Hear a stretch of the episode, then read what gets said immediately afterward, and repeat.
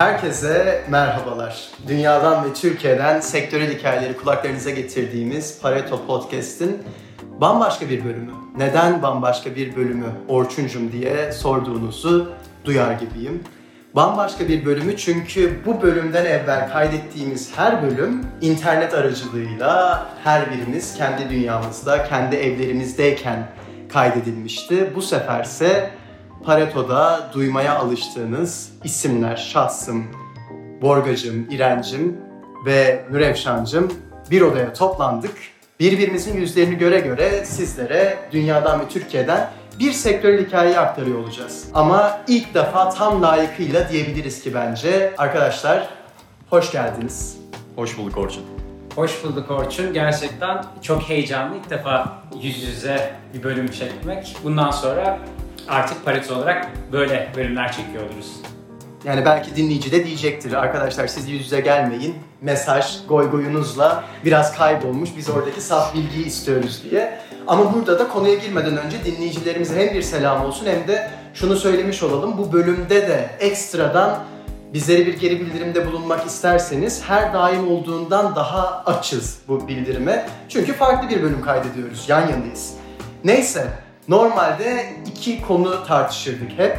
Bu hafta bir konu tartışıyor olacağız ama son derece de ilginç bir konu bence. Hatta şöyle söyleyeyim, bir ülkenin ulusal güvenlik krizi olarak bazı önemli kişilerince atfedilen bir meseleyi tartışacağız. Böyle deyince de insan şey bekliyor. Böyle sanki işte ülkenin sınırlarında askerler bekliyorlar bir kriz. Böyle sanki 1980'lerin 90'ların dünyası gibi. Ama yıl 2020. Dünyanın dertleri teknolojinin de gelişmesiyle farklı şekillerde vücut buluyorlar ve sevgili dinleyiciler biz bugün TikTok'u konuşuyor olacağız. Çin'den büyümüş bir sosyal medya dedi. Vorga'nın da şahsen çok sevip kullandığı bir uygulama. Lakin Vorga şu an Amerika'da olsaydı belki de önümüzdeki günlerde ya ben bu uygulamayı kullanabilecek miyim artık diye endişe duyuyor olacaktı. Vorga o yüzden sana dönmek istiyorum ilk başta. TikTok nedir? Ne oluyor? Ne bitiyor? Nedir Amerika'nın TikTok'la alıp veremediği? Teşekkürler, teşekkürler. Ben de İren'e dönmek istiyorum öncelikle. Çünkü daha bir makro perspektifle başlayalım İren'le. Ama şuna cevap vermek için de bana bir cevap hakkı doğmuş oldu. Öyle paslayalım. Ee, TikTok benim e, medya işinde çalıştığımız için takip etmem gereken bir uygulama. Ayrıca küçük bir e, neyse konuştukça batıyorum İren sana da. Evet, e, teşekkürler Orçun. Şimdi geçtiğimiz haftanın sonundan beri, Cuma gününden beri ortada bir TikTok krizi söz konusu. Ne oldu? Hemen bir kısaca geriye sarıp bakarsak. E, geçtiğimiz Cuma akşamı ABD Başkanı Donald Trump başkanlık uçağında Air Force One'da gazetecilere röportaj verirken sosyal medya platformu TikTok'u ABD'de yasaklayacağını açıkladı. E, bu açıklamayla birlikte de birçok olay üst üste geldi. Biz de bunlara bakıyoruz bugün. Şimdi öncelikle biraz şey gelelim. 2020'de sosyal medya uygulamalarının, platformlarının nasıl bir hızla büyüdüğüne bakalım kısaca. Bu sene tabii ki pandemi nedeniyle insanlar evde kaldıkça, sosyal hayatlarından, eski yaşamlarından uzaklaştıkça insanlarla bağlı kalmak için yeni yollar aramaya başladılar. Bu da sosyal medya platformlarına olan talebi bir anda arttırdı. Bu artıştan da en büyük faydalanan platform TikTok oldu aslında baktığımız zaman. TikTok'un hikayesi 4 sene önceye uzanıyor. Çin'de ByteDance'in, ByteDance çatı şirketi Douyin adıyla piyasaya sürülüyor. Ardından 2017'de Çin dışı pazarları TikTok adıyla açılıyor uygulama. Şöyle bir rekora imza attı TikTok. Bu yılın ilk çeyreğinde iOS ve Android üzerinde 315 milyon kez indirilerek bugüne kadar bir çeyrekte en çok indirilen uygulama oldu. Bu çeyrekle beraber TikTok'un dünya çapında küresel çapta toplam indirmeleri de 2 milyarı geçmiş oldu. Onlar için çok başarılı bir çeyrekti. Ancak ardından bu ABD'deki problemler gündeme geldi. Ya aslında bu ABD-Çin arasındaki gerginlikte yeni bir cephe oldu baktığımız zaman. Çok da TikTok'la doğrudan TikTok üzerinde olan bir şey olduğunu söyleyemeyeceğiz. Şimdi ABD'nin Çin merkezli teknoloji şirketleriyle olan mücadelesi zaten yeni bir konu değil. Bu yıl Trump yönetiminin Huawei'ye karşı olan mücadelesini sık sık konuştuk. Temel olarak ABD hükümeti Çin merkezli şirketlerin Çin devletiyle ya da hükümetiyle birlikte çalıştıkları gerekçesiyle bunu bir ulusal güvenlik riski olarak görüyor. Nasıl bir riskten bahsediyoruz? ABD hükümetinin rahatsız olduğu asıl nokta ABD vatandaşlarının kişisel verilerinin ülkedeki sunucularda tutulmaması, yurt dışına aktarılması. Yönetim, ABD yönetimi bu verilerin Çin Komünist Partisi'nin eline geçtiğini düşünüyor ve Dolayısıyla ortada bir ulusal güvenlik tehdidi olduğunu söylüyor. Huawei'de de aynı örnekte, bu yazılım alanında da böyle. TikTok bu aslında uzun olaylar zincirinin son halkası oldu şimdilik. Ama tabii tek kurbanı diyeyim tırnak içinde belki de TikTok olmayacak. Yazılım alanında ABD'nin Çin'le olan mücadelesi sürecek gibi gözüküyor. Zira dün değil önceki pazar günü ABD Dışişleri Bakanı Mike Pompeo yönetimin birçok Çin merkezli yazılım şirketine yönelik geniş kapsamlı önlemler alacağını söyledi. Ondan sonrasında şimdi TikTok'un satışı söz konusu ortada. ABD yönetimi istiyor ki TikTok bir ABD şirketine satılsın. Daha doğrusu ABD'deki uygulamaları, ABD'deki operasyonları bir ABD şirketine satılsın. Verilerimiz yurt içinde kalsın gibi bir isteği var. Bu nedenle de bu rahatsızlığını dile getirince ortaya potansiyel alıcılar çıktı. Bu alıcılardan en önemlisi, en çok ön plana çıkanı şu an için Microsoft gibi gözüküyor. Çok kısaca Microsoft'un son yıllardaki dönüşümünden biraz bahsedelim. 2014'te Satya Nadella CEO'luğa geldikten sonra şirketin işletim sistemi gibi klasik ürünlerinden bulut teknolojilerine geçişini sağladı. 2016'da sosyal medya pazarına girdi. Profesyonel iş ağı platformu LinkedIn'i 24 milyar doları şirket bünyesine kattı. Şimdi de Facebook, Google gibi rakipleri geçen hafta konuştuğumuz antitrust soruşturmalarıyla uğraşırken Microsoft'un önünde sosyal medya pazarından daha büyük bir pay almak için iyi bir fırsat var. Microsoft bu anlaşmayı 15 Eylül'e kadar tamamlamak istiyor. Keza Trump da aynı tarihe bir deadline koydu. TikTok bu tarihe kadar ABD merkezli operasyonlarını ABD'deki bir şirkete satmadığı sürece uygulamayı ülkede yasaklayacağını açıkladı. Microsoft'un ilk açıklamalarına baktığımız zaman yani ilk haberler ve resmi açıklamalar Microsoft'un TikTok'un ABD'deki operasyonlarına ek olarak Kanada, Avustralya ve Yeni Zelanda'daki operasyonlarını da satın almak istediği yönündeydi. Ancak The Financial Times'ın kaynakları Microsoft'un TikTok'un Çin harici pazarlardaki tüm operasyonlarını almayı değerlendirdiğini söylüyor. Ama tabii bu şimdilik bir spekülasyon ve ancak anlaşma için önümüzde yaklaşık bir aylık bir zaman dilimi bulunduğunu düşününce bence yakında detaylar ortaya çıkacaktır. Fiyat konusuna dönersek TikTok'un küresel değerlemesinin şu an 50 milyar dolar civarında olduğu, ABD'de de 50 ila 100 milyon arası kullanıcısının bulunduğu tahmin ediliyor.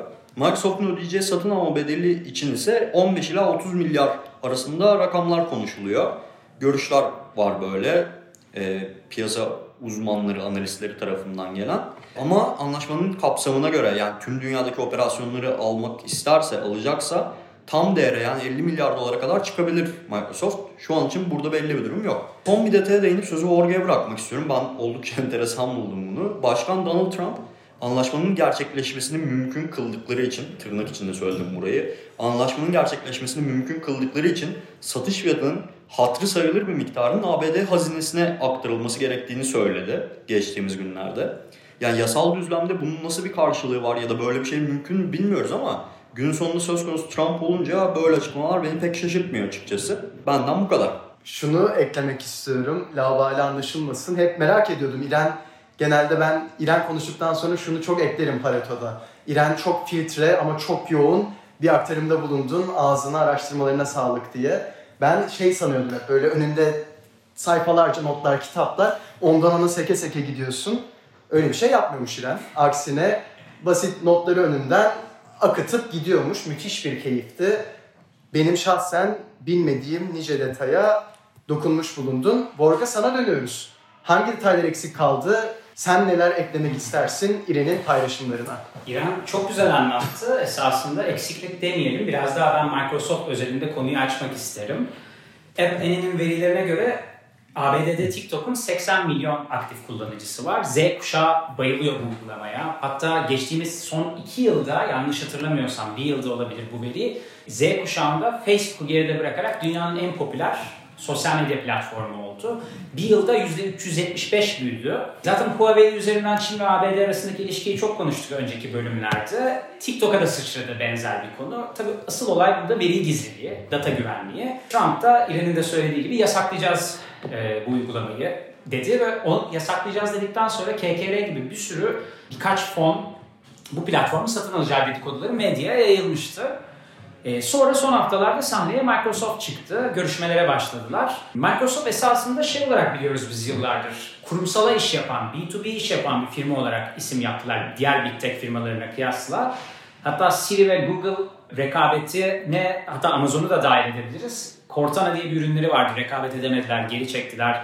Office 365 ile bir şekilde tutunmaya çalışıyorlar. Keza işte Xbox, LinkedIn, GitHub gibi bunları denklediğimizde B2C oluyorlar yavaş yavaş. Müşteri direkt tüketici odaklı olmaya da çalışıyorlar. Ama buna eğer TikTok'ta eklenirse o zaman gerçekten burada bir etkin güce dönüşecek diyebiliriz. Ee, tabii Microsoft'un içinde 20 yıldan fazla, 28 yıl iş yapma tecrübesi var. Ta Bill Gates zamanlarından. 90'lardan beri Pekin'de bir araştırma merkezleri var. 1990'da kurdular. Hatta ByteDance'in kurucusu Zhang Yanning de eski bir Microsoft çalışanı. Alakasız gelecek bu arada Xiaomi'nin de kurucusu Lin Bin aynı araştırma merkezinde çalışmış. Dolayısıyla Çin'in şu an patlayan ekosistemine Microsoft'un ciddi bir katkısı olmuş yıllar içinde. Yıldız çocuklar yetiştirmiş diyebiliriz Bill Gates. ee, Washington'a dönelim. Washington'da da e, datanın İran'da güzel aktardı. Yerli bir şirkette kalması ve Çin'e sızmasının önüne geçmek istiyor Washington. Şimdi dünyada genç kuşaklar özelinde en popüler sosyal platform dedik TikTok'a. Bu inanılmaz değerli bir data. Yani geleceğin datası diyebiliriz. Bu bilgiye sahip olan şirket bütün servislerini yukarıya taşıyabilir bu datayla. Hatta Microsoft'un o eskimişliğini düşünürsek e, rakiplerine nazaran diğer big tech'lere belki B2C olmak için en önemli data. TikTok. Şimdi bu olayla ilgili de iki teorim var benim. Bunu söylemeden geçemeyeceğim. Şimdi öncelikle Trump'ın çok e, bir tüccar arketipli bir siyasi lider olduğunu unutmayalım.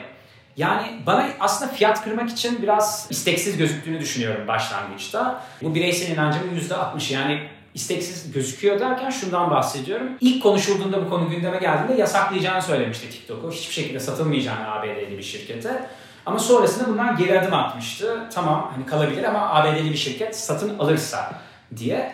Ama %30 ihtimalle bu tabii güvenlik danışmanları tarafından da aktarılmış olabilir. Çünkü arka kapı dediğimiz bir teknoloji var. Yani bir teknoloji eğer TikTok ABD'li bir şekilde satılsa bile içindeki yazılımlar bir nevi gizli yazılımlarla datanın içine akması devam edebilir eğer tespit edilmezse gibi bir kaygı da hala devam ediyor. Şimdi bir de e, tabii ki başka ihtimaller de olabilir. %10 ihtimali de açık kapı bırakıyorum burada.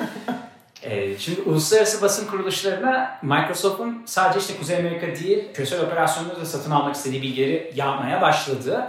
Kaynak isimleri gizli genellikle verilen, işte Financial Times'da verilmiş, Verge'de verilmiş. Bu fikirde de şöyle bir şey geçiyor. Microsoft'un eğer sadece Kuzey Amerika bölgesinde kalırsa bu operasyonların arka taraftaki hem backend problemler yaşanabilir hem İK dediğimiz insan kaynakları entegrasyonunda şirketsel problemler yaşanabilir. Ve kullanıcıların ülkede değiştirdiğini düşünürsek serverlar arasında da problemler yaşanabilir. Dolayısıyla iki yapılı bir sistem operasyonel olarak o kadar kolay değil. Dolayısıyla yani biz de gelişmeleri takip ediyor olacağız. Yani Hindistan'ın yasakları dedik işte, e, ABD yasakları eklendi. Bu Çin ve teknoloji girişimcilik ekosistemi için ciddi sıkıntı. Ee, biraz önce sen de söyledin abi bu yasaklar belki devam edebilir. Bu arada bir WeChat yasağı e, yine Dışişleri Bakanı Pompeo'nun sözleri arasında geçirdi. Bunlar olabilir ama konuşmamı noktalamadan önce ben de, deyim, e, değinmeden geçemeyeceğim. Mark Zuckerberg'e de bir değineyim. Ee, neden değineceksin? ne alakası var bununla? Yine yapacağını yaptı ve Microsoft satın almaya çalışırken o dedi ki Snapchat'e yaptığım gibi ben TikTok'u kendi sistemime entegre ederim. Instagram'da e, affedersiniz çöplüğe döndü hiç basit değil. Her şeyi yapabildiğin bir e, uygulamaya kullanımı gitgide zorlaşıyor. Zuckerberg'ı da kutlayalım. Bu hafta onun da kişisel serveti 100 milyar doları aştı ve e, e, arkadaşları Bezos ve aynı zamanda Bill Gates ile birlikte o da Senti Milyonerler Kulübü'ne girmiş oldu. E, hisseler işte neden yükseldi, neden bu serveti kazandı? Çünkü Reels isimli bir Instagram özelliği çıkarttı. TikTok'u kendine entegre ederek ve şirkette hisseler Facebook'un hisseleri %6 yükseldi, değer kazandı. Ve bu Zuckerberg'in servetini de 100 milyar doların üzerine taşıdı. Buradan Zuckerberg'i de kutluyoruz. Benim de bu hafta söyleyeceklerim bu kadar. Ağzına sağlık. Yani aktarımının sonunda Instagram dokunuşu hiç gelmeyecek sandım. Not defterine o Reels'ı yıldızlar içinde yazmış idin. Bu dünyanın hızlı ve yaramaz çocuğu Zuckerberg'e de buradan selam olmuş olması ayrı bir keyif verdi. Lakin bir çöplük yaratıldığından bahsettin Instagram özelinde. Bu konuda da eminim birazcık erken konuşmuşuz gibi hissediyorum. Belki de Reels'ı çok sever ve senle özel hayatlarımızda da kullanan Türkiye'nin önemli Reels aktivistlerinden, influencerlarından oluruz bir gün. Kesinlikle. Hayır çöplükten kastımı hemen anlatayım Orçun. Açtığına sevindim bu konuyu. Çöplükten kastım şuydu. Bugün babaannemle telefonda konuşuyoruz.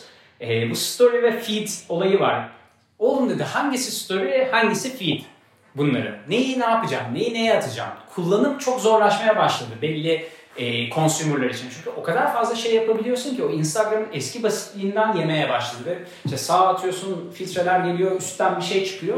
Ve bu belli kullanıcılar için kullanması o kadar kolay olmuyor. Kullanım zorluklarından bahsediyorum. Yoksa içerik content olarak evet belki biz de burada içerik üretiyor olacağız. Belki Aposto App'ten üretiyor olacağız. Onu diyecektim ki. yani kullanma zorluğu dediğinde birçok uygulamanın kullanılması ayrı bir zorluk. Özellikle haber dünyasında. Ama diyorsanız ki zorluktan bıktım. Gelecek haftalarda Aposto'da tabii ki Android ve iOS platformlarında kullanımı çok kolay, gürültüsüz bir uygulamayla yerini alacak. Bunu da buradan tekrardan sesli bir şekilde Pareto dünyasından ülkemize duyurmuş olalım. Arkadaşlar ağzınıza sağlık. Çok keyifliydi bence. Geride bıraktığımız 12-13 kadar bölümde farklı imkansızlıklar içerisinde bu güzel Pareto'nun samimi kitlesine bir şekilde nefesimizi duyurmaya çalıştık. Umuyorum ki yarınlarda aynı odalarda kol kola pandeminin de unutulduğu daha güzel günlerde kitlemizle belki fiziksel buluşmalarla, farklı panellerle bir araya geleceğimiz etkinliklerde de var oluruz. Bu noktada ben de tabii ki çok teşekkür ederim paylaşımlarınız için. Dünya ve Türkiye'den sektörel hikayeleri her hafta olduğu gibi kulaklarınıza getirmenin müthiş memnuniyeti içerisindeyiz. Pareto ekibi olarak gelecek haftaya kadar kendinize iyi bakmanızı diliyor. Çok keyifli haftalar, çok keyifli günler geçirmeyi eksik etmeyeceğinizi umuyorum. Hoşçakalın. Görüşmek üzere. Görüşürüz.